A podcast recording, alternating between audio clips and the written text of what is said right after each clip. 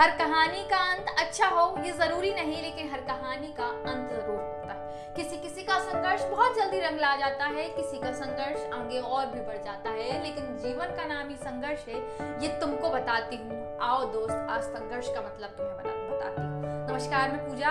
आज बात करने वाले उस संघर्ष पर जो हम सबके जीवन में बहुत महत्व रखता है। जिस संघर्ष के बल पर हम आज से अब बेहतर बनते हैं। ऐसा नहीं है, जीवन में बेहतर पाने के लिए कोई संघर्ष नहीं करता। कोई ज़्यादा, कोई कम करता है। किसी को मूलभूत चीज़ें भी आसानी से मिल जाती हैं तो कोई मूलभूत चीज़ों के लिए भी अभावों में है। जिसे हर चीज़ की कीमत अदा करनी पड़ती है, जो चलता जाता है, लेकिन मुश्किलें उसकी कम नहीं होती, जिसे हर चीज़ को पाने में केवल और केवल संघर्ष करना ऐसा नहीं होता, आसान हो जाती है राहें, कई बार मुश्किल दौर भी आता है, लेकिन उस व्यक्ति को तब भी चलना होता है, क्योंकि उसके पास नहीं होते बहुत साधन कि वो खुद को और बेहतर कर सके, उसके पास केवल और केवल मेहनत होती है। ना होता कोई सोर्स ना होता कोई रेफरेंस उसे केवल आगे बढ़ना होता है। ऐसे समय में उसे ध्यान रखना होता है कि संघर्ष के बल पर ही हर चुनौती को पार किया जा सकता है, खुद को बेहतर बनाया जा सकता है। होगा कोई महान, होंगे उसके बहुत रेफरेंस लेकिन तुम्हारी ताकत तुम होगी याद रखना, क्योंकि तुम्हारी ना आगे ना पीछे कोई नहीं।